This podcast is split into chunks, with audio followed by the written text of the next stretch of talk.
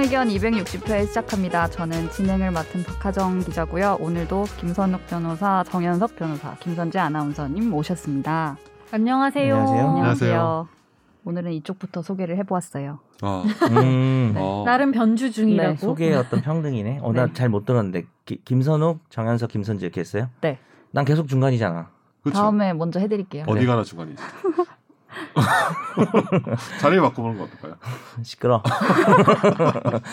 아 우리 근데 원래 자리 바꾸기로 하지 않았나? 원래 그랬던 것 같은데. 분위기를 쇄신하기 위해서 어떻게 바꿔? 그냥 너랑 나랑 바꾸는 거 했었잖아. 별로 세신이 안 되는데. 이게 왜 아. 고정이 이렇게 됐어요? 무슨 모르겠어.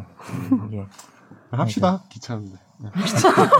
야, 너 그렇게 방송에 의욕 없이 성의- 하니까 지금 박하정 기자 녹음 온다 그러니까 지인이 어우 최종 결단 녹음 가세요 이러잖아. 오늘은 무슨 결단을 낼까요? 아, 네, 황급히 아, 의견입니다라고 정정을 해드렸어요. 최종 어, 결정. 누가 뭔가- 그랬어요? 그렇게 말한 사람 아니, 저희 누구예요? 팀에 한 분이 그러셨는데 기자예요? 이니셜 삐 처리하고 말해주면 안 돼, 우리 K인가요? 아이가? H H. H. H? 네. 아니, 한시? 기자 기자는 아니에요. 네. 네. 아. 하정팍 아니에요? 그래서 발단을 뭔가 하는 되게 비장한 마음으로 하러 가야 될 것 같은 그러니까 이런 마음을 결단을 품고 결단 낼게요, 뭐 이런 아, 느낌으로. 네, 맞습니다. 네, 네. 오늘도. 아, 그 예전에 아버지들이 그 시베리아의 해적 봤어? 뭐 이런 거랑 비슷한 거 아니에요? 시베리아 해절 뭐예요? 그러니까 캐리비안 캐리비안 해적인데 뭐 이렇게 그다음에 택시 운전수 보러 가자고 아 맞나? 그런 택시 운전사지 그 송강호 나오는 거 거기가 어딥니까? 이거 있잖아요 아, 그거 잠깐만. 택시에서 거기가 어딥니까? 길 못 찾아가지고 그게 뭐지? 제목이 뭐죠 원래? 택시 그게 이제 택시타고 운전사도 가다가 하도 찾기가 힘들어서 아, 길 아. 돌아가야 되니까 광주가 다 막혔으니까 네, 가는 네, 길이 다른 거 맞죠. 송강호는 소리 지르는 데서 많은 것 같아요. 이거 알아요, 이거? 어, 경운기! 경운기! 아, 알아, 살인의 추억, 살인의 아, 추억. 네, 어, 정답! 그렇죠. 아, 살추, 살추. 정답, 내가 정답. 네, 나오라고 하는 다섯 거. 번 어. 봤거든, 그 영화를. 에이, 참, 그, 뭘 발라놨나? 네. 거기에 그 그 정인선 씨 등장하잖아요, 마지막에. 그게. 그렇죠. 맞아, 맞아. 정민선 네. 애였는데, 네. 맞아. 어. 어느덧 아유. 성장하셔서 그 백종원 어. 거기 네. 나오시던가요? 어, 그분인가? 음. 어, 골목 식당. 그렇구나. 골목 식당에. 어. 그 애가 몰라요. 그냥 네, 평범했는, 그분이 그냥 그분이에요. 평범했는데, 평범하게 어, 생겼는데, 이 그렇구나. 대사잖아요. 맞아, 맞아. 다음에 그다음에- 진짜 잘 외우시네요. 아니, 천호랑 영화를 사랑하는 한 거. 네 번, 다섯 번 본 어. 것만. 하도 못 외워서, 자주 본 것만 외우고. 그리고 돌아오면서 경운기! 관객을 그러나? 쳐다보면서. 아 관객을 쳐다보면서 끝나면 맞아, 근데 관객을 쳐다보면서. 그, 새- 아니, 그, 그 녀석이 밝혀졌죠 누군지 결국은 그쵸. 그쵸. 그때 이제 감독이 이 영화를 그놈도 극장에서 볼 것 같다는 생각이 든다 그랬는데 맞아. 못 봤죠. 그때 사실 못 본 거죠 음. 교도소에 다른 걸로 그렇네. 음. 형을 살고 있었으니까 그러니까. 갑자기 갑자기 살인의 추억. 근데 그 송강호 살인- 얘기하다가 송강호 얘기하다가 아, 택시- 우리가 오늘 그렇잖아. 아, 시베리아 택시 운전사. 그거죠. 시베리아 해적부터 최종 해가지고. 결단에서 여기까지 네. 왔네요. 최종 결단 때문에 어떻게 기자님은 뭐 일주일 잘 지내셨나요? 피드백이 있었어요. 나 엄청 궁금해. 질문이에요. 주변에서 피드백이 있어요? 피드백이요? 그래요 이거 참 이제 2주 하신 거잖아요 아닌가? 아, 두 번 그런데 하셨죠 놀랍게도 어. 없나 보다.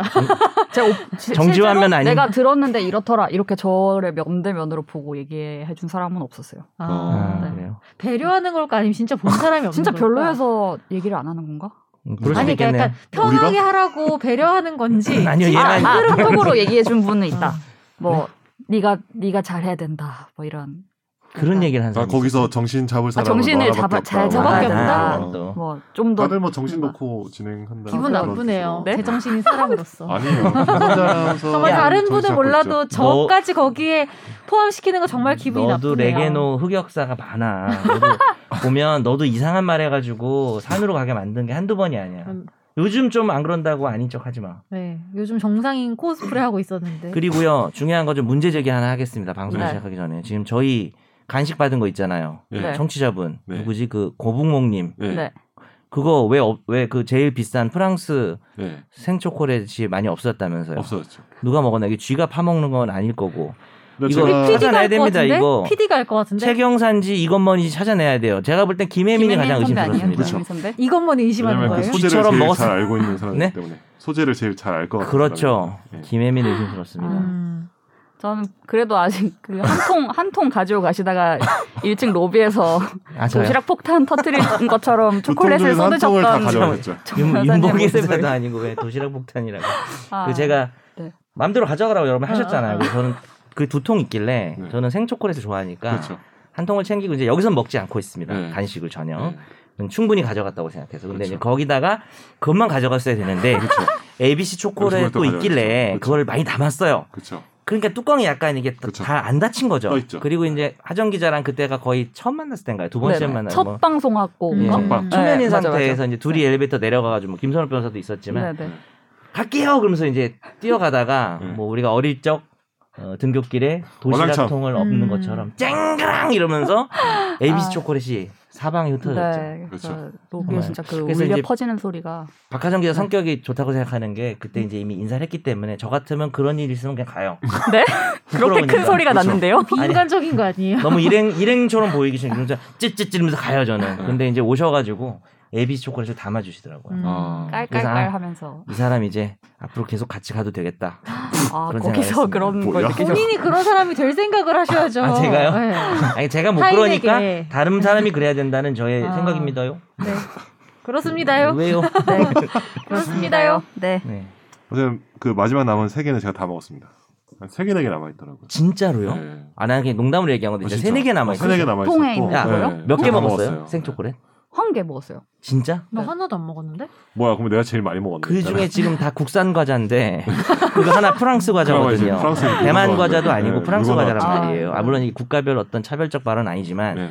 비싼 거란 말이에요. 그쵸. 근데 그거를 누가 그렇게 다 먹었을까요? 이거 위세척 한번 해봐야 될 것 같은데 범인을 잡아야 될 것 진상 같은데요. 규명을. 지금 골룸 모든 음. 진행자들에게. 근데 다이 PD가 말이 없네요. 아, 아 근데 원래 말이 없죠. 원래 말이야. 아 죄송합니다. 좀 아니 비밀을 지금 고통스러워하고 알고 있어. 뒤통수에 혹시- 알고 있다라는 표정이 쓰여 그러니까 있어. 우리를 지금. 보지 않아도 돼요. 자 끄덕끄덕과 절레절람 해주세요. 저걸 누가 먹었는지 본인은 알고 있다. 아, 아. 모르세요? 아. 모르신다네요.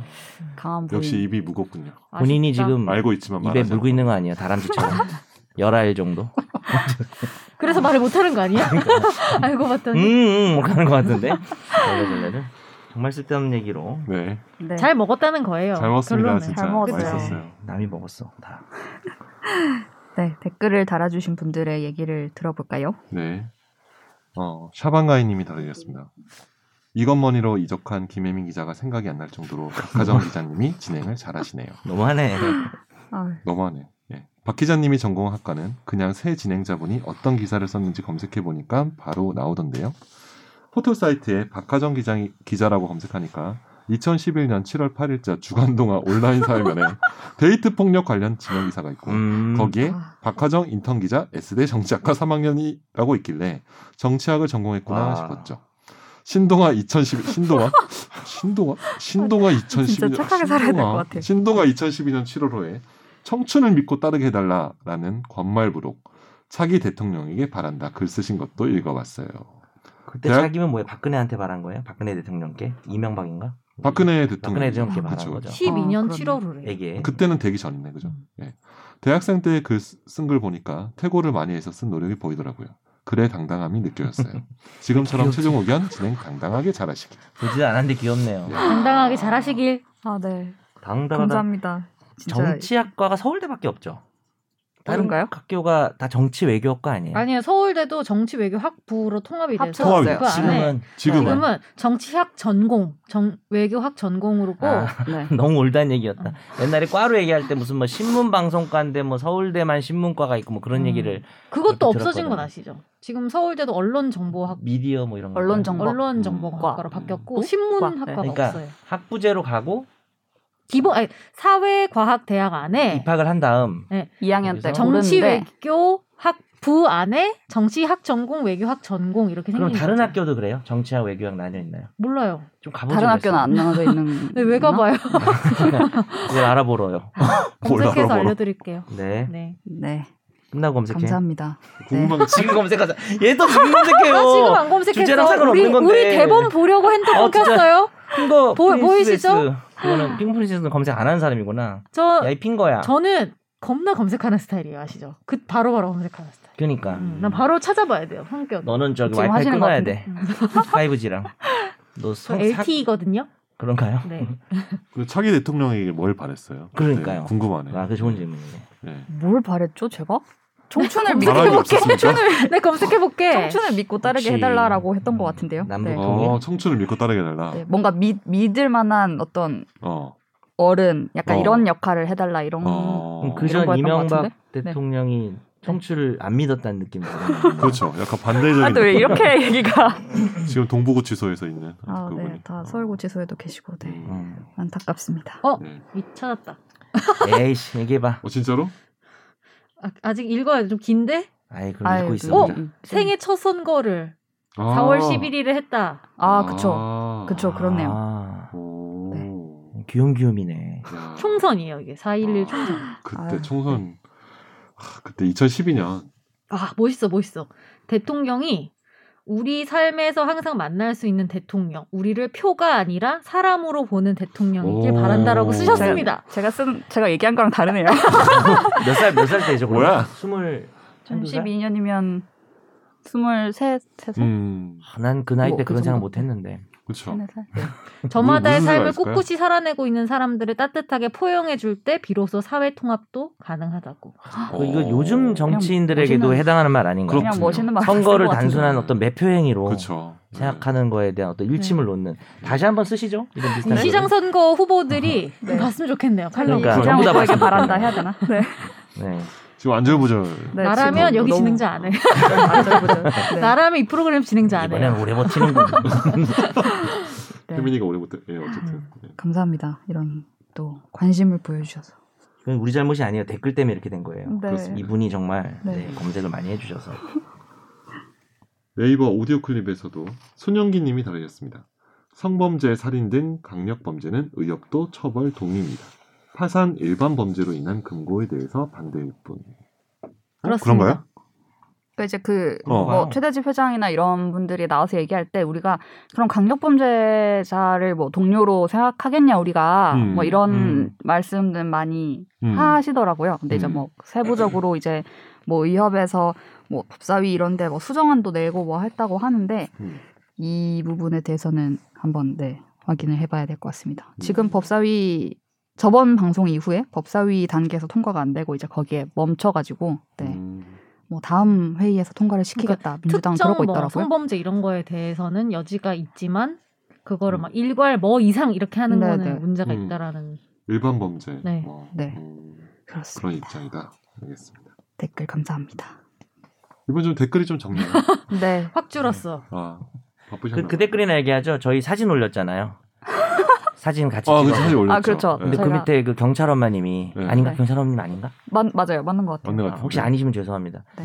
정 변호사님 옷 좀 잘 입고 다니세요 너무 후줄근해 보여요 그거 잘 입은 거라고요. 아, 별로 사실 이게 그거 추가 잘 입은 댓글을 거야. 음. 같은 옷 다른 하다가- 느낌인 네. 게 그 사실 비싼 옷을 그날 입고 왔었는데 이게 아. 추리닝 스타일이다 거예요? 보니까 그러니까 뭐 명품은 저는 없고요. 어. 그 삐처리해, 시스- 삐처리해. 시스땡 시스삐 어 삐삐. 어. 옴뿌이 뭐. 아, 옴무는 아. 그냥 할게요. 아 그냥 시스템 저는 업무잖아요. 아, 네. 그리고 한 섬에서 어. 영어로 발음하면 핸섬이 되겠죠. 음. 어. 한섬 스펠링도 같아요. 잘생긴 데에서? 잘생긴 잘생긴 데에서 어. 제가 말이 다네 거기서만 사요 옷을. 이것도 아, 거기 그래요? 거고요. 음. 이것도 거기 거예요. 오늘 올블랙으로 맞추고 그날 이 바지 입었었어요. 그리고 음. 위에 그게 BTS가 입었다면서요? 그 BTS 옷을. 협찬 오시고요. 저는 이제 저는 저는 BTS나 TBS에 TBS 아, 교, 저는 그 교통방송 아무 말도 하지 않았습니다. 네. 아니면 BPS요. 네. 방판 소년단. 네, 뭡니까? 방판이요? 방문 판매를 다니는 그런. 아 이거 뭐야? 진짜 있는 용어야? 아니 그냥 한 말이에요. 알죠. 예. 소년도 아니시면서 아, GPS GPS. 아유. 네. 아 주, 좋은데. 정치자의 그렇습니다. 법률 사연을 진단해 드립니다. 날로 잘하고 먹는 있어. 청사진.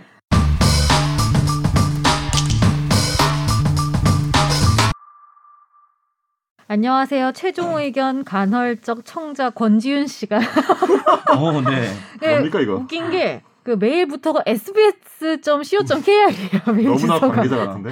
네, 그래서 보낸 사람이. 권지윤 네, 간헐적 청자께서 와서 얘기하는 게 나을 것 새로운 MC 박하정 기자님 너무 좋으신 분 같아요. 최종 의견의 버팀목 김선재 아나운서 너무 좋은 분 같아요. 최종 의견의 보물 김선욱 변호사 너무 좋은 분 같아요. 최종 의견의 최종 최종인. 인?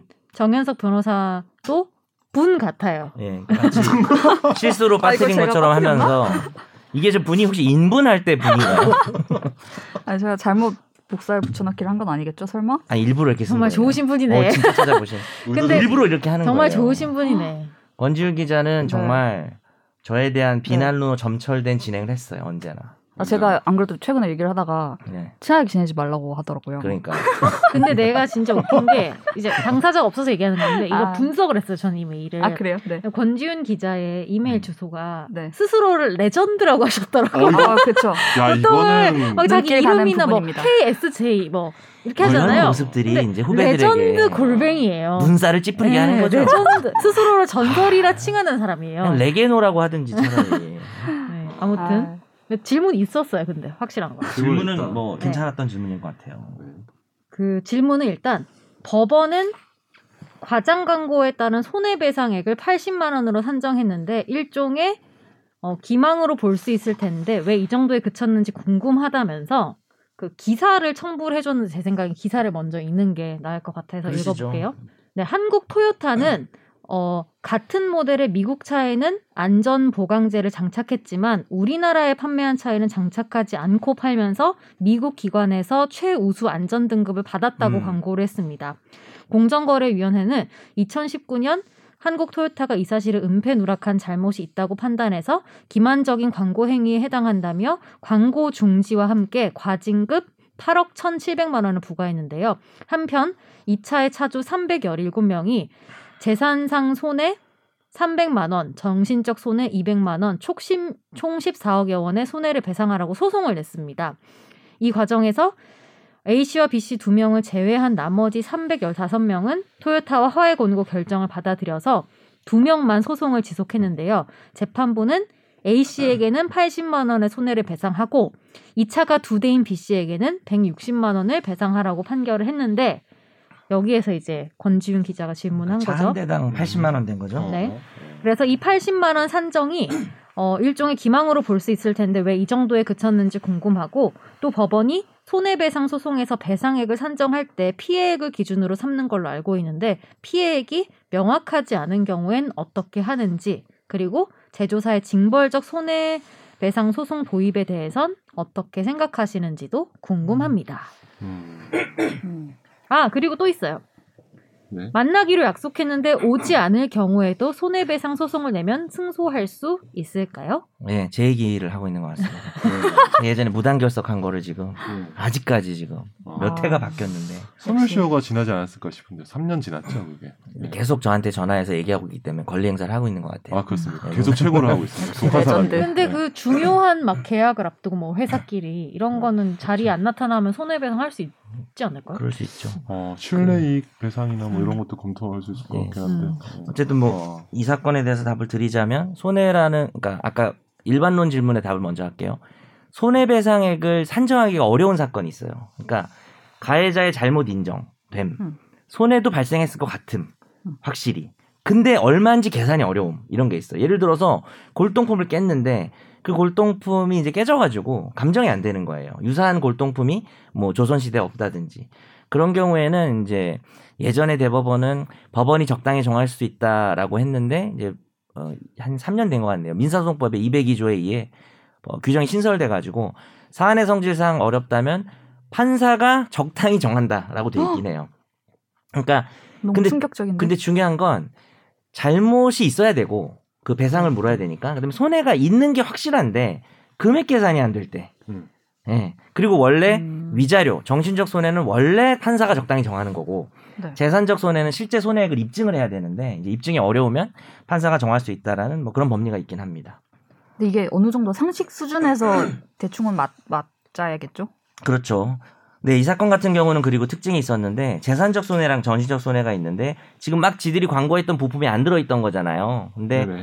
이 부품이 있고 없고가 이 차량의 뭐 연식이나 이런 거 다 고려했을 때 뭐 중고차 판매 가격 이런 거 고려했을 때 얼마만큼의 큰 교환 가치 차이? 그러니까 이 부품이 있는 차랑 음. 이 부품이 빠진 차에 뭐 판매가가 달라진다든지 하는 거를 입증을 실패한 거예요. 당사자들이. 아, 그래서 재산적 손해가 전혀 인정되지 않은 거예요. 그렇네요. 그리고 그렇죠. 다만 이렇게 허위 광고를 해서 과징금을 받은 건 분명히 잘못한 거죠. 그래서 어, 그런 부품이 있을 거라고 믿었, 믿었는데 속았다. 거기서 느끼는 배신감, 이 정신적 손해를 한 대당 어, 고작 이제 80만 원으로 인정했던 그런 사건이죠. 음. 이 차 가격이 얼만데요? 라브가 한 3천 후반 음. 중반. 정도 할 겁니다. 음. 네, 제가 알기로. 이분 이분의 마음속으로는 이제 중반 후반. 내가 이거 없었으면 이거 안 샀다. 뭐 약간 이렇게 아니 생각하실 수도 그리고 있을 이 것 같은데. 소송 비용이 더 그러니까. 들었을 것 아 같아요. 그러네요. 근데 네. 방금 그 얘기 되게 중요한 게 이거 아니면 안 샀다라는 건 뭐냐면 계약을 이제 해지할 수 있는 이유가 되는 거거든요. 음. 그러니까 그런데 그거를 자기 주관에 맞춰서 할 수는 없는 거고 음. 그게 사람들이 생각할 때 정말 이게 없었으면 안 살 차냐라는 걸 이제 법원이 나름대로 객관적으로 판단하긴 하겠죠. 음.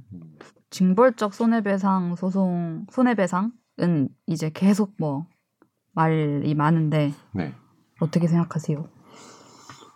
어, 징벌적 손해배상이 뭐 일단은 제조업에서 얘기가 많이 나오고 있고, 어, 아니면 뭐 이렇게 뭐 언론 네. 기사나 뭐 이런 거에서도 많이 나오는데, 어, 아직 그러니까 뭐 모르겠어요. 뭐 그러니까 사실 제가 옛날에 법 공부할 때 제일 놀랐던 게 미국에서 뭐 맥도날드에서 뭐 뭐 넘어졌는데 뭐 배상액이 뭐 몇백 원 나오고 뭐 이런 거 있잖아요. 네네. 근데 그런 게 약간 좀 법제가 좀 달라가지고 그런 음. 거의 이제 뭐 단체 소송이나 그 클래스 액션이라는 제도가 있는데 우리나라는 좀 그런 제도가 현재 없는 약간 미 그러니까 분야별로 좀 있긴 하지만 없는 상태에서 좀 징벌적 손해배상 얘기가 나오고 있어서 뭐 근데 필요한 측면이 있죠. 근데 저는 좀 약간 애매한 것 같아요. 네. 음. 왜냐하면 금액이 얼마 얼마 정도 산정해야 될지 판- 법원이 아마 자신이 없지 않을까 제 개인적인 생각은. 음. 법원에서도 과연 징벌적 손해배상의 범위를 그렇게 많이 할 수 있도록 권한을 주더라도 법원 판사들이 일단 거기에 대해서 좀 의구심이 좀 있을 것 같지 않을까 뭐 그런 생각입니다. 그리고 뭐 오늘 다루기엔 큰 주제지만 특히 이제 징벌적 음. 손해배상 일반에 대해서는 저도 선호이랑 비슷한 입장인데 그 언론사에 대한 징벌적 그렇죠. 손해배상 지금 민주당에서 이제 추진하고 있는 거잖아요. 네. 요거에 대해서도 우리가 뭐 얘기해 볼 수는 있는 것 같아요. 뭐, 뭐 어떤 쟁점이 있냐면은 뭐 다른 나라에 있다. 뭐 그것도 좋긴 한데 우리나라 같은 경우는 명예훼손 같은 경우 형사처벌 규정이 또 있거든요. 그래서 나름대로 이제 시스템이 이유가 있는 거긴 해요. 그래서 음. 뭐 징벌적 손해배상을 뭐 무조건 도입해야 된다 이런 부분은 뭐 제고할 부분이 좀 있는 것 같아요. 나중에 기회 되면 한번 네. 얘기 따로 나눠보시죠. 이거는 그건 언론사 문제로 음, 표현의 자유 문제 관련해서 얘기해 볼 수 있다고 생각합니다. 음. 네. 알겠습니다. 좋은 사연 레전드님 감사합니다. 레전드 권. 레전드권. 저 혹시 오늘 사연이 네. 이게 끝인가요? 네 정말 안타깝게도 권지윤 없었으면 어떡할 뻔했어요. 어, 또 노사연. 음. 마치 알고 보내준 음. 것처럼 어 그러니까요. 참. 이렇게 늘 지켜주고 있었군요. 네. 한번 나와 주세요. 어, 그러니까 어, 내가 잠깐이야 말해봐서. 한번 네. 나와 주시라고요. 레전드 권. 그러니까요. 네 다음 넘어갈게요. 어쩌다 마주친 판결.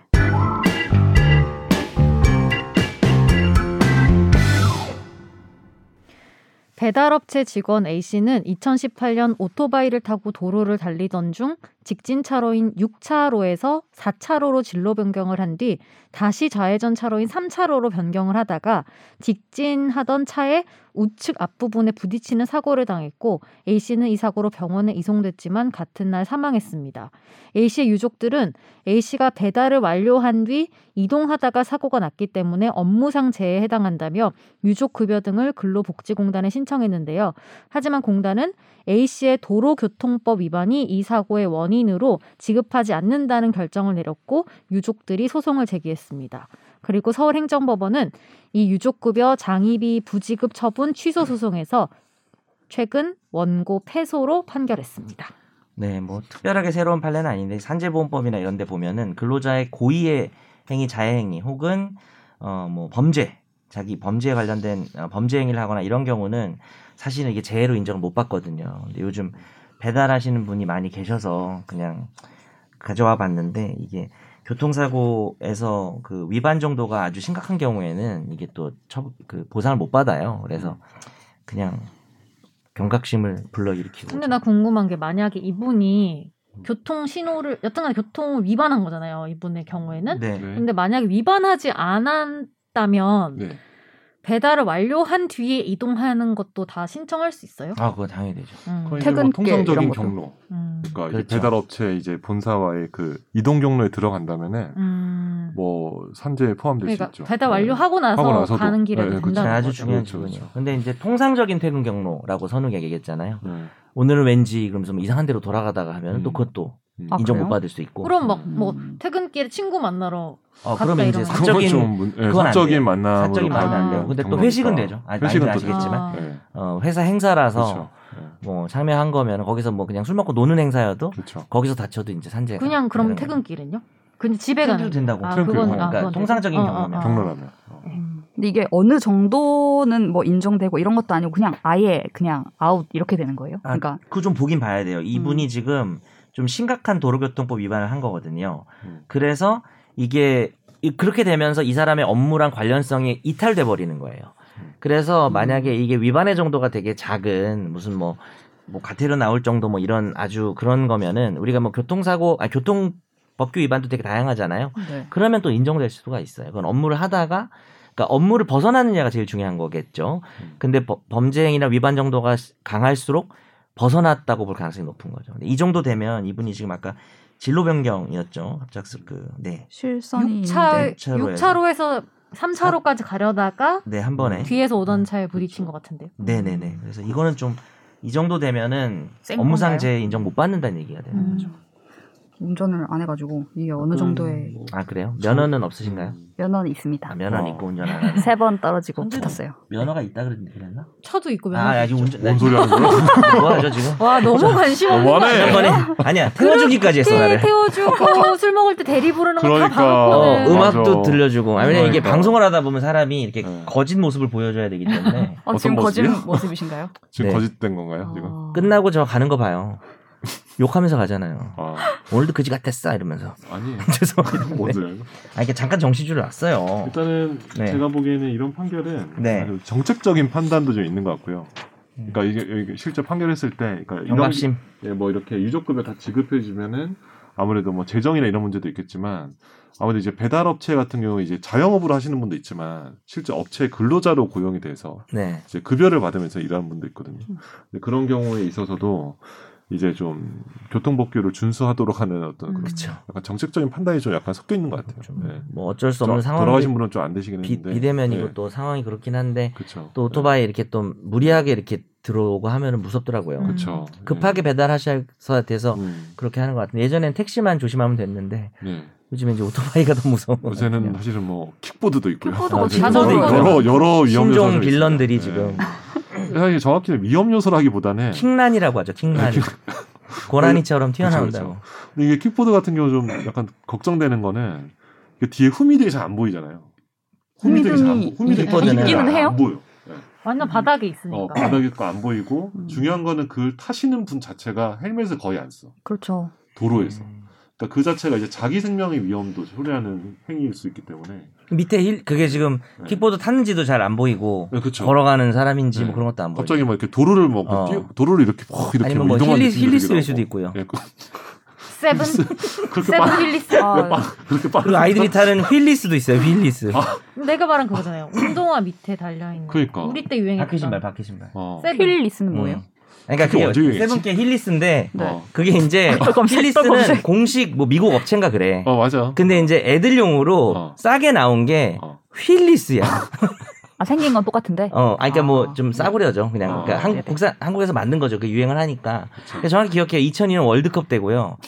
제가 아 정말 너무 부끄러운데 어, 괜찮아요. 제가 이거 처음 탔어요 거의 세븐 나오기 전에 아 그래요? 타고 다녔어요 신림동에서 아니, 잠깐만. 실내동에서요? 잠깐만. 너무 창피해요 신림동에서요? 아저 말을 잠깐만. 말 괜히 했어요 잠깐만. 일단은 제가 그때 네, 그때 뮤비 나오기 전에 제가 타고 그때 정 다녔었어요 변호사님을 그 신림동에서 탄 걸 일단 못 본 게 다행이고요. 일단은 아마 봤으면은 아마 제가 내 눈은 마이 아이스 이랬을 것 같은데. 어. 아, 유튜브 아주 효과음이었습니다 되게 이거는. 선구적인 어떤 예. 와. 선구자셨군요 한국 사회에서. 예 그래서 그 힐- 신림동에서 아 나 진짜 너무 부끄러운데 사람들이 막 쳐다보지 않았어요? 괜찮습니다. 아, 정말 쳐다봤죠 너무 예. 신기해서 뭐야 막 이렇게 하고 이제 그러니까 전철 타고 집은 서울인데 신동이 좀 나와 있었거든요. 네. 그래서 전철 타고 갈 때도 이제 아 진짜 너무 창피하다. 교대역 환승할 때 길게 걷거든요. 맞아. 아뭐 그때 교통로 알아. 쫙 하고 차 타고 갔었어요. 사람들이 뭐야 막 이렇게 저 이제 관종이 아닌데 그건 너무 하고 싶어서 제가 그 했었어요. 교대역 그 2호선에서 3호선 갈아타는 그 그죠. 환승 통로, 길다는 네네. 도로상가 쪽으로 어. 올라가는 그 그쵸. 통로, 네. 거기를 네네네. 그걸 세븐도 신고. 전에 그 제가 월드컵 전이었다고 보시면 아마 세븐 검색하면 나올 거예요. 그 MB보다 아. 먼저 그 M, M 그 뮤직비디오보다 먼저 했다는 걸 일단 돌아와줘 강조드릴게요. 멀지 그 않다면 놀기 뭐 이런 거 하고 그랬었어요. 근데 그때 어떤 월드컵의 열기가 여러 사람에게 영향을 미쳤네요. 어떤 2002년도에 어떤 월드컵 그렇죠. 엄청 열기들이 네, 그러니까요. 그렇게. 아, 그거 지금 이건 진짜 악영이 얼굴이- 아니에요. 야, 악영향이 기분 나쁜 게 아니라 이거라고? 지금 너 가르치는 아니, 이거라고. 요 케이스, 어. 요 사례, 사례 요- 케이스. 요 사례는 요 녀석 뭐 이런 거 아니야? 요 사례는 악영향. 알았어. 아, 그거 없죠 지금. 벌었죠. 와, 2001년도에 어, 산 건데 없죠. 그러니까 헬릭스 진짜 오랜만에 들었다. 그거 한번 타고 저기 SBS 1층에 여기 한번 한국에서 걸어주세요. 뭐? 오시면 진짜 감사하겠습니다. 신고 제가 당하는 100원 거 아니에요? 드릴게요. 아, 근데 이 얘기가 아 킥보드 얘기하다가 제가 알았어. 미쳤네. 릴리스 얘기를 제가 왜 꺼냈죠? 예, 정말 준비해 오지 않은 대, 본이겠죠 네. 대본 준비해 온 게 아니겠죠. 네. 네네. 아, 네. 지금 네. 당근마켓 힐리스가 판, 팔아요. 아 그래요? 넌 진짜 또 검색해서 얼마야? 되게 가격이 다양하게 형성돼 있네요. 근데 실제 아이들이 헬리스- 많이 타네. 음, 그, 이, 그러니까 그게 좀 부끄러워진 이유가 240도 있어요. 갑자기 소비자층이 초등학생으로 바뀐 거예요. 어. 그 당시엔 조금 뭐 어른의 20대, 그때는 30대들이 엄청 많이 탔는데 탔어요. 새 제품 네, 초반에는 새 제품 240, 얼마야? 2만 2만 7천 원. 근데 이거의 특징은 이제 그냥 걷다가 걷다가 그냥 갑자기 그러니까. 굴러갈 수 가야 있는 거죠. 그러니까 그게 되게 좋았죠. 아니 바퀴를 뗄 수도 있네요. 아, 떼 뗐다 붙였다 할 수 있어요. 거의 어, 구입 각인데? 네. 네. 어. 그만하시고요. 저기 우리 집중 탐구 들어가죠. 네. 왜 힐리스를 집중 탐구하세요? 그러니까 바퀴만도 팔아요. 어, 구두에 달면 진짜 멋있겠다. 소모품이군요. 복동마다 여기가. 아, 그 복- 복동 복도에서 막 그렇게 미끄러지고 막. 네. 알겠습니다. 스노우 체인도 있나? 자, 합시다. 집중 탐구.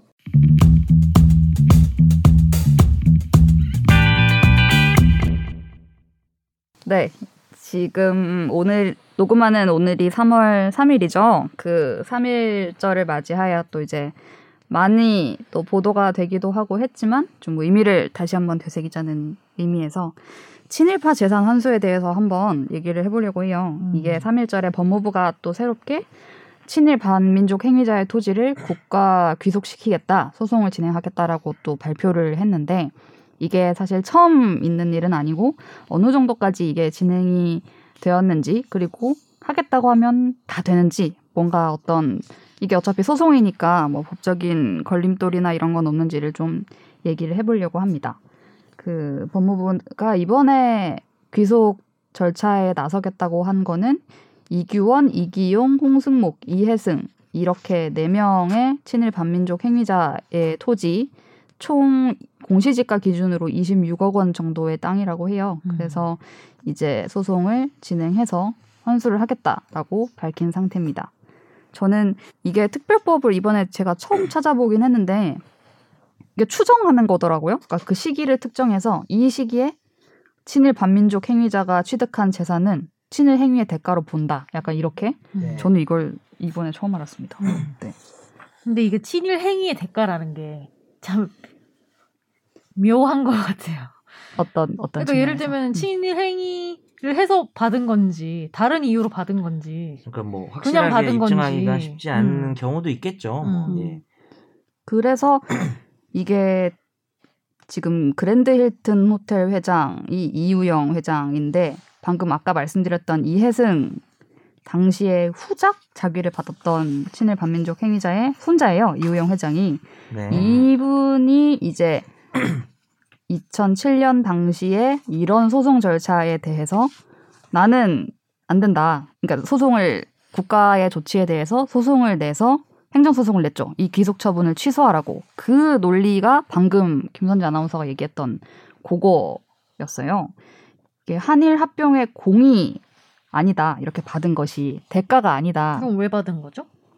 그 후작자기를 받은 게 음. 왕족이라서 받았다. 그냥 왕족이라서 한 거죠. 받은 거고 이거 때문에 받은 건 아니다. 이런 네, 식이네요. 그렇게 이제 어떤 파고들어서 논리를 제시를 해서 소송을 진행을 했다고 하더라고요. 이 법 자체가 당시에는 한일 합병의 공으로 일제로부터 자기를 받거나 이를 계승한 행위 이렇게 문구가 특별법 당시에는 제정이 돼 있었어요. 네. 음. 그래서 이제 이분이 소송을 제기해서 이때 당시에 300억 정도에 달하는 토지에 대해서 나는 받아들일 수 없다라고 이제 소송을 제기를 한 거죠. 그래서 결국 이 이후에 한일 합병의 공 이게 삭제된 거예요. 네, 사라진 그로 거예요? 인해서 문제가 되니까 국회에서 아 그러면 그냥 자기를 받거나 뭘 한 거 이렇게 아, 아, 아, 하자 아. 한일 합병의 공으로 이걸 빼자 네네. 이래가지고 이게 빠졌어요 나중에 음. 그런데도 이 이우영 회장에게서 환수 조치는 결국은 안 됐거든요. 음. 그렇죠. 이게 당시에 또 부칙도 만들고 소급 적용할 수 있다는 부칙까지 만들었는데도 안 됐어요. 결국 그래서 이 그때 당시에 굉장히 논란이 많이 됐고 그래서 지금 봤을 때는 어떻게 될까 이것까지 다 고쳐놨는데 지금 진행되는 환수 소송에 따르면 일단은 다 받을 수 있을까 이런 의문도 사실 저는 조금 들긴 했어요. 음. 어떻게 혹시 보세요? 근데 저는 궁금한 게 이렇게 동일한 것에 대해서 음. 계속 계속 소송을 제기할 수 있는 거예요? 이게 어? 어느 쪽이든. 예를 들면 땅 자체는 계속 달라요. 그러니까, 한 땅에 같은 대해서 토지에 졌을 때 대해서는 여튼간에 판결이 나온 거면은 그 이후에 다시 동일 네. 소송을 제기하기는 어려운 거죠. 그건 사실 어렵죠. 어렵죠. 네. 판결이 확정됐는데 진 사람이 제기하면 또 기각이 나오고요. 음. 이긴 사람이 뭐 또 제기하면 각하가 나오고. 그럼 결국에는 말씀하신 것처럼 다른 토지를 또 찾아가지고 또 그렇죠. 네. 소송을 제기해야 되는 거군요. 그때 조금 이게 찔끔찔끔 해야겠네요. 네. 이따 또 질 수 있으니까. 이게 그때 문제가 됐을 때 부칙을 만들면서 소급해서도 적용할 수 있도록 하자라는 부칙을 넣었는데 다만 확정 판결에 따라서 확정된 거는 그러지 않는다. 또 이렇게 달았어요. 그래서 음. 기존의 확정 판결이 나왔던 그 이해승의 땅에 대해서는 이 소급 부칙을 만들었음에도 적용될 수 없게 돼버린 거죠. 결국은 혹시 그런 부칙 단서가 붙게 된 과정은 잘 모르시죠? 이게 뭐 어떤 논의를 거쳐서 된 건지는. 네, 입법 그 과정. 음. 제가 뭐 위원회 회의록까지는 제가 볼수 보지는 없으니까. 못해가지고 네. 과정은 모르지만 법을 이렇게 규칙을 달았으면 판결이 잘못된 건 아니거든요, 사실. 어, 이미 그렇죠. 확정 판결에 따라 적용 대상이 아닌 걸로 확정된 경우에는 소급을 안 하겠다는 소리니까 음. 뭐 판결을 뭐라고 할 수는 없는 거죠. 법을 잘 개정했었어야죠. 그럼 이게 확정 판결에 따라 이 문구가 만약에 없었으면 그냥 소급해서 할 수 있다 이렇게만 돼 있었으면 그럴 수 어, 있는데 아, 네. 다시 문제는 또 그렇게 하면 그러니까. 아마 저쪽에서 이제 헌법소원 같은 거 위헌법률 음. 심판으로 가서 음. 국민의 재산권을 이렇게 음. 소급해서 박탈하는 게 원래 헌법엔 금지돼 있거든요. 음. 그러니까 이제 정말 특별한 필요? 음, 결국은 가치관에 달려 있는 거겠죠. 친일 재산을 환수하는 게 어, 더 기묘하다면은 뭐 예외를 인정할 수 있는 건지 뭐 그런 문제겠죠. 그래서 민영휘라는 이제 관계된 친일 반민족 행위자의 후손들이 2011년에 그런 취지로 헌법소원을 냈었더라고요. 음. 그러니까 가져가는 게 다시 이렇게 뺏어가는 게 위헌이다. 뭐 여러 가지 이유가 있는데 그렇게 소급하는 것도 문제고 이 법 자체가 아까 처음에 얘기했던 이제 추정하는 그런 부분 이거는 일제의 어떤 부역한 대가로 받은 거다. 이 시기에 받은 거는 이렇게 하는 게 명확성 원칙에도 반하고 음, 어? 그 쟁점은 될 수 있죠. 네, 죄는 지었는데 그거는 이제 그 어르신들을 죄고 나는 뭔 상관이냐 이런 그건 이제 연좌제라는 연좌제다라는 취지로 문제를 제기를 했었더라고요. 네. 근데 이걸 정말 사실 이거는 우리가 친일 재산 환수라는 어떤 대 대의라고 해야 되나요? 그런 게 그렇죠. 있는 건데 그럼 환수를 뭐 못하는 거잖아요. 그 논리에 네. 그러니까. 네. 따르면은 음. 환수할 수 있는 땅이 어디 있어요? 그 논리에 따르면. 그래서 그러니까 이때 이제 그 헌법소원에서 좀 문제됐던 조항이 뭐냐면 네. 친일 반민족 친일 반민족 행위자 재산의 국가 귀속에 관한 특별법에는 뭐라고 돼 있냐면 친일 행위자가 국권 침탈이 시작된 러일 전쟁 개전 시 1904년 2월부터 이게 1905년 9월인가 아마 종결됐을 거예요. 러일 전쟁이 이제 그때부터 이제 국권이 계속 침탈되는데 그때부터 이제 1945년 8월 15일까지 일제의 협력한 대가로 취득하거나 상속받은 재산 이렇게 해가지고 그- 또는 뭐 친일 재산임을 알면서 유증 증여를 받은 재산은 국가에 기속된다. 그러니까 일제 협력한 대가라는 것이 이제 조건이 붙는데 여기에 대해서 뭘 하냐면 근데 러일 전쟁 개전 시부터 1945년 8월 15일까지 친일 반민족 행위자가 취득한 거는 이 친일 행위의 대가로 취득한 걸로 추정해 버리는 거죠. 그러니까 추정해 버리니까 자기가 친일 행위로 행위의 대가로 취득하지 않았다는 걸 자기가 입증을 해야 되는 거예요. 네. 실제로 입증이 어렵지. 왜냐면은 자기가 어떻게 친일을 안 했다는 거를 뭐 사료 같은 거를 가지고 입증을 해야 되는데 그걸 입증을 못 하니까 실제적으로는 그 친일 일제 협력한 대가로 취득한 재산이 되는데 그때 취득한 재산은 모조리다 이렇게 추정을 시켜버리는 것이 이제 너무 가혹하다. 명확성의 원칙에도 반하고 그렇죠. 그래서 이거를 헌법성에서 많이 쟁점했는데 이것도 헌법재판소는 그렇지 않다. 헌법으로 본 거죠. 네. 그러니까 뭐 방금 잘 말씀해 주셨는데 국가가 오히려 이 인간들을 하나하나 친일 재산인지를 입증하는 게 더 어렵고 그렇죠. 너희는 뭐 오래됐다고는 하지만 음. 취득을 한 사람이니까 그쵸. 서류나 이런 게 있을 거 아니냐. 그쵸. 너희가 입증하는 게 가혹한 게 아니다. 그렇죠. 라는 얘기가 있었고 또 아까도 잠깐 얘기가 됐지만 이제 우리가 헌법에서는 어, 국, 민의 재산을 소급해서 빼앗아갈 수는 없어요 국가가 근데 예외가 있다는 거죠. 국, 어, 아까 뭐 대의라는 말씀을 하신 것 같은데 뭐 비슷한 표현이겠지만 이런 정도를 그 대한민국 그 뭡니까 국민들이 예상할 수 있고 게다가 이 헌법 전문이라는 게 있거든요. 전문에 보면은 이제 이 헌법이 가지고 있는 큰 가치들이 들어가 있는데 대한민국 임시정부의 법통 계승을 선언하고 있고 뭐 이런 것들 있잖아요. 네. 그렇다면 이제 친일재산 환수 문제가 그냥 대한민국의 뭐 공동체 과업이다 이렇게 보면 이것도 재산권 침해 아니다. 음. 어, 그리고 뭐 한번 얘기하는 김에 쭉 정리를 하나 더 하면 이제 연좌제에 대해서는 연좌제는 뭐 누가 잘못했는데 가족이 처벌을 받는 거잖아요.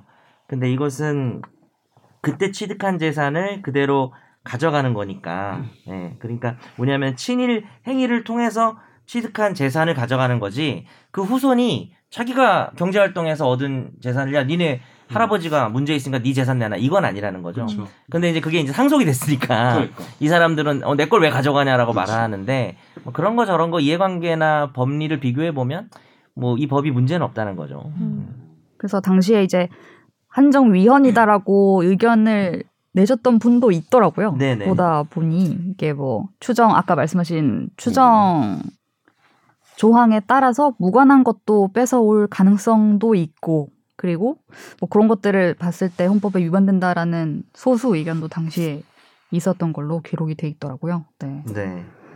사실 뭐 어떤 특정 시기에 취득한 재산을 뭐 친일 재산으로 추정해 버리는 것이 이제 법률적인 관점에서 봤을 때 굉장히 거친 건 맞거든요. 그렇긴 해요. 굉장히 거친 거 맞는데 사실 이제 그 당시에 어떤 이제 국권이라는 것도 그리고 이제 그 국가가 사실은 뭐 이게 여러 가지 뭐 민법 뭐 여러 가지 쟁점이 있을 수 있지만 어떤 구- 특정인의 재산권이라는 것도 이제 국가 권력의 어떤 그리고 이제 사회적인 제약 하에서 이제 행사할 수 있는 것이기 때문에 그런 것들 관점에서 보면은 어 헌법적인 그 어떤 이념에 비춰봐서 그 정도까지 추정하는 건 가능하다. 뭐 이게 다른 사안도 아니고 친일 행인데 이 정도니까 국권 자체가 피탈된 당시에 취득한 것을 보면은 이거는 보호할 수 없다라고 본 거죠. 사실 지금도 이 법은 유효한 거죠. 유효하기 때문에 네. 찾아내면은 할 수 있는데 참고로 제가 이제 뭐 저 같은 경우는 어 이런 게 있어요. 그 토지 일제시 일제가 토지 조사를 했거든요. 1900 언제 음. 10년 10몇 년도 20년 이렇게 걸쳐서 토지 조사를 하고 우리가 지금 가지고 있는 지적도라는 게 있어요. 이제 토지의 음. 필지들 그런 것들을 다 사실 그때 다 만든 거예요. 서류화를 시킨 어, 어, 거예요. 그걸 지적 음. 원도라고 하거든요. 어, 근데 제가 어, 말씀 중에 네. 죄송한데 네. 설명 너무 좋고 네. 목소리 너무 좋은데 약간 네. 할아버지가 설명해 주는 것 같아요. 아 할아버지 옛날에 제가- 야 그런 게 있었어. 아 제가 근데 이거, 이거, 아, 아, 아, 아, 그게 이제 왜 얘기하냐면은 네, 미안해요. 아, 예, 어. 괜찮습니다. 예, 근데 지적 원도라는 게 있는데 사실 지금 가지고 있는 우리의 모든 토지 재산권이나 이런 것들이 그 일제 시대 때 다 밑바탕을 해서 만들어진 거예요. 그 토지 그렇죠. 조사 당시에 만들어진 지적 원도 기초로 했는데 저도 이 사건 같은 거 하다 보면 그 지적 원도를 보게 돼요. 그 지적 원도가 다 이제 나라 기록관에 데이터베이스가 돼 있어요. 근데 음. 노무현 대통령 때 모든 걸 다 음. 스캔을 해가지고 고, 이렇게 초고화질로 스캔해서 다 볼 수 있어요 일반인들도 음. 보면은 이 민씨 이씨 뭐 이런 분들 되게 많아 특히 아. 경기도 일대의 그 좋은 땅들에 어, 보면은 이번에 또 다 서울 경기권이더만요. 예, 예, 예. 법무부에서 네. 발표한 것도. 예, 보면은 딱 보면 토지조사부 보면은 실제로 이제 그 당시 토지조사부 당시에 이제 자기 선조가 일제로부터 소유자로 인정이 됐잖아요 그럼 나중에 그게 무주부동산을 통해서 국가가 취득했더라도 후손이 자기 할아버지가 그거를 토지 사, 토지 조사 당시에 취득했다고 입증하면은 국가로부터 환수하는 소송이 있어요. 아. 그게 되게 막- 그걸 소위 말하는 조상 땅 찾기 소송이라고 하는데 그렇죠. 사실 뭐 조상 땅 찾기 소송의 핵심이 아니고 그 토지 조사부를 보다 보면은 아 이건 앞만 봐도 이거는 의심된다. 와- 왕실이나 이거 그러니까 친일의 어떤 대가로 왜냐하면 그 해당 리나 해당 면의 수많은 토지들이 거의 동인의 이름으로 계속 음. 뭐 지주일 수도 있겠지만 실제로는 그런 것이 아닐까라고. 뭐 그때부터 물려 내려온. 네, 그렇죠, 그렇죠. 특히 이 씨나 민 씨 뭐 이런 그 당시 이제 근데 저 궁금한 조선 후기 게 때. 어, 그러면은 예. 내가 이렇게 내가 거기에서 뭐, 뭐 새들어 살거나 농사를 짓거나 이런 사람이 아니어도 내가 네네. 신고를 해봄직하다. 이거 어떤- 신고해도 돼요? 어떤 거 봐요? 이거 친일 재산으로 의심이 된다. 어, 구원은 뭐 제보할 수 있죠. 음. 예, 아. 제보할 수 있. 그러면 이제 열심히 나라 기록관 그러니까 국가에서 조사해 가지고 아 이거 뭐 토지 사정 당시에 사정 사정 조사부가 있어요. 그 사- 토지 사정에 보면은 어 이 사람이 어 이 사람 친일 반민족 행위자인데 이 사람이 사정을 받았네. 사정 즉 소유자가 인정이 됐네 하면 이제 음. 국가에서 환수하는 소송을 할 수도 있겠죠. 제보가 중요하겠네. 왜냐면 전국에 여튼간에 수많은 음. 땅들이 그렇죠. 있을 음, 텐데 음, 그거를 음. 우리가 일일이 다 사정을 솔직히 음. 알기는 시간이 흘렀으니까 그렇죠. 음. 어. 제보를 열심히 해야겠네요. 이번 땅은 네. 광복회에서 음. 이거 좀 그렇다라고 문제를 음. 제기한 게 있었고 그다음에 음. 서대문구 땅이 하나 있는데 음. 서대문구청에서 이제 공원을 만들려고 뭐 이렇게 하다 보니까 음. 뭐 이런 게 있어서 네. 이 얘기를 한 것 예, 홍은동이네요? 같아요. 네, 홍은동. 음. 음. 그래서 그 토지조사부를 보다 보면은 되게 재밌어요. 그러니까 진짜 아 이렇게 지주나 아니면 특정 이제 뭐 인들의 이름이 되게 계속 나오는 경우 실제로는 뭐 파주에도 이 사람 이름이 있는데 저기 남양주에도 이 사람 이름이 있고 여기 파주랑 남양주 다 있는데 그러니까 이런 분들은 서울. 이런 분들은 진짜 지주다. 전국구적으로 이렇게 그 땅을 다 가진 사람들이 그렇겠죠. 많죠. 음. 사실 뭐 국민 정서상 예. 친일행위를 했던 사람의 후손들이 예. 그걸 인과관계 그런 음. 인과관계로 잘 먹고 잘 사는 게 네, 네. 분명히 좀 그거는 형평에 안 맞는 생각이 들죠. 그리고 음. 솔직히 말해서 독립운동 하시고 이런 분들의 그쵸. 후손들은 음. 뭐 진짜 매번 TV 나오는 아 거지만 갑자기 그, 그 얘기하니까 갑자기 그 생각났다. 얼마 전에 그 이벤트 있었잖아요. 그 어떤 변호사님이랑 그 있잖아요. 그 누구지? 만화가 만화가 아. 이사 이름 뭐더라?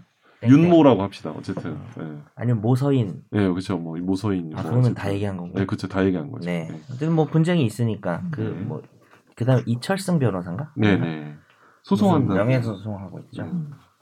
아무튼간에 그 독립운동 하셨던 분들의 후손들이 사는 모습을 음, 보면 그렇죠. 음. 더 약간 네. 참 사실 독일은 아직까지도 막 90세 노인 막 재판에 세우고 이러고 그렇죠. 있잖아요. 네, 네. 헐로코스트에 가다 청산을 왔는데. 하기 위해서. 종아리 두 개지요, 막 이러면서. 아, 네, 한국말로요? 나올 줄 알았어요. 오늘 한번 안 한국 나오나 나올 줄 했어요. 알았어. 아, 비슷한 어, 거잖아요. 맞죠. 음. 나올 줄 알았어. To blood in my body. 뭐 사실은 시간이 뭐 네. 누구의 기준에서는 영화라. 많이 흘렀고 누구의 기준에서는 적게 흘렀지만 여튼간에 음. 어떤 매점 없이 시간이 흐른 거잖아요. 네, 근데 저는 그렇죠. 물론 우리가 3.1절 주간 기념으로 음. 기념이라고 해야 되나 아무튼 뭐 음. 하는 거지만 3.1절 때만 이 이야기를 하는 것이 음. 맞나 음. 1년 내내 얘기해서 그렇죠. 네. 얼른 이거를 갈무리를 하고 우리가 새로운 역사로 나아가야 하는데 이것도 아직 사실은 음. 맞아요. 갈무리를 우리가 못하고 못하고 있다. 매해 똑같은 얘기를 하고 있다라는 것도 좀 음. 안타깝기도 그래서 하고 김선재 아나운서가 이번 주제를 선정했죠. 음.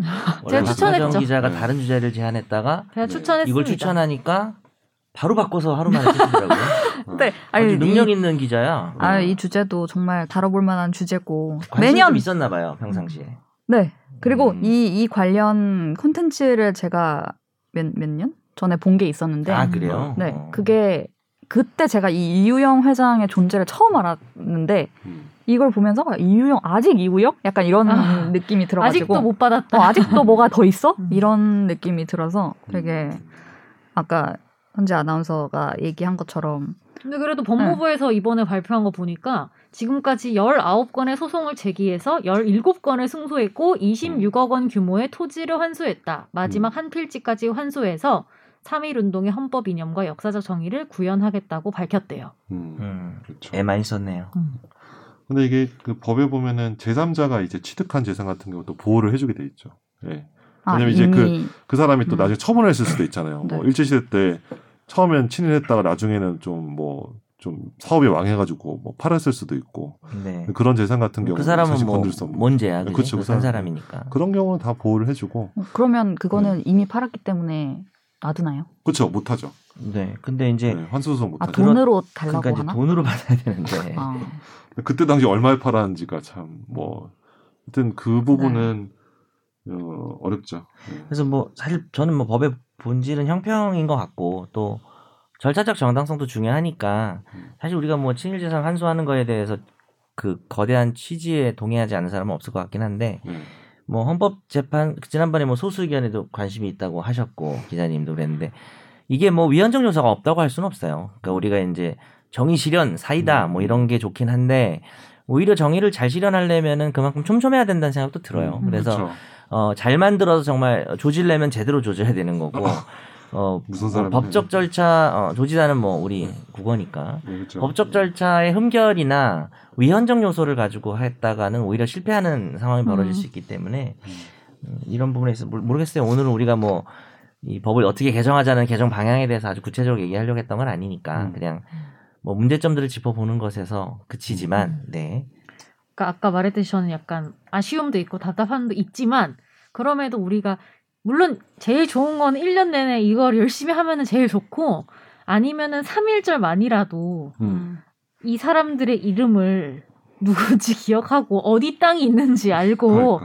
하려는 노력이라고 하는 인식 이런 거를 여튼 3일절만이라도 생각하는 거는 또 뭐 안 생각하는 것보다는 의미가 있다 싶기도 하고요. 음. 맞습니다. 아까 이름을 다 읽었나? 중요합니다. 다시 한번 읽을까요? 아, 이 표. 어. 유원 자작. 자작들이 많네요. 자작. 자작이 뭐 이규원 자작, 자작인가요? 이기용 조선 이게 왕가의 순서예요. 뭐, 종친이었네요. 이게 뭐지? 이분도 자작, 백뭐뭐 있잖아. 공백 뭐 순서가 있었어. 뭐, 그거. 순서 있었는데. 공작 뭐 공상, 공상각 치유 아닌가요? 공상각치유. 공상각치유랑 좀 다른 것 같아. 아, 계속 죄송합니다. 네. 이규원, 이기용, 홍승목, 이혜승, 죽겠다. 이네 뭐 김포시, 분. 남양주시, 파주시, 서울시, 홍은동. 음. 이 사람들이 사실 친일 반민족 행위자라는 거는 논란이 없는데 음. 이제 이 재산들이 이제 그걸로 취득한 거냐 뭐 이런 논란은 뭐 남을 수는 있겠죠. 음. 어쨌든 이름을 기억합시다. 음. 네, 오늘 3.1절을 3.1절 주간을 맞이하여 네. 이렇게 다시 한번 기억하고자 현재 아나운서께서 친히 제안해 주신 주제로 얘기를 다시 한번 네. 나눠봤어요. 그렇습니다. 네. 다음 주에는 또 새로운 주제로 네. 3월 둘째 주 주간을 맞이하기 위한 준비를 해서 뵙도록 하겠습니다. 네. 감사합니다. 안녕히 계세요. 네. 감사합니다. 나도 법률 전문가 세상만 사법으로 재밌게 풀어내는 여기는 최종 의견. 최종 의견 최종 의견 최종 의견으로 오세요 고품격 법률 팟캐스트 여기는 최종 의견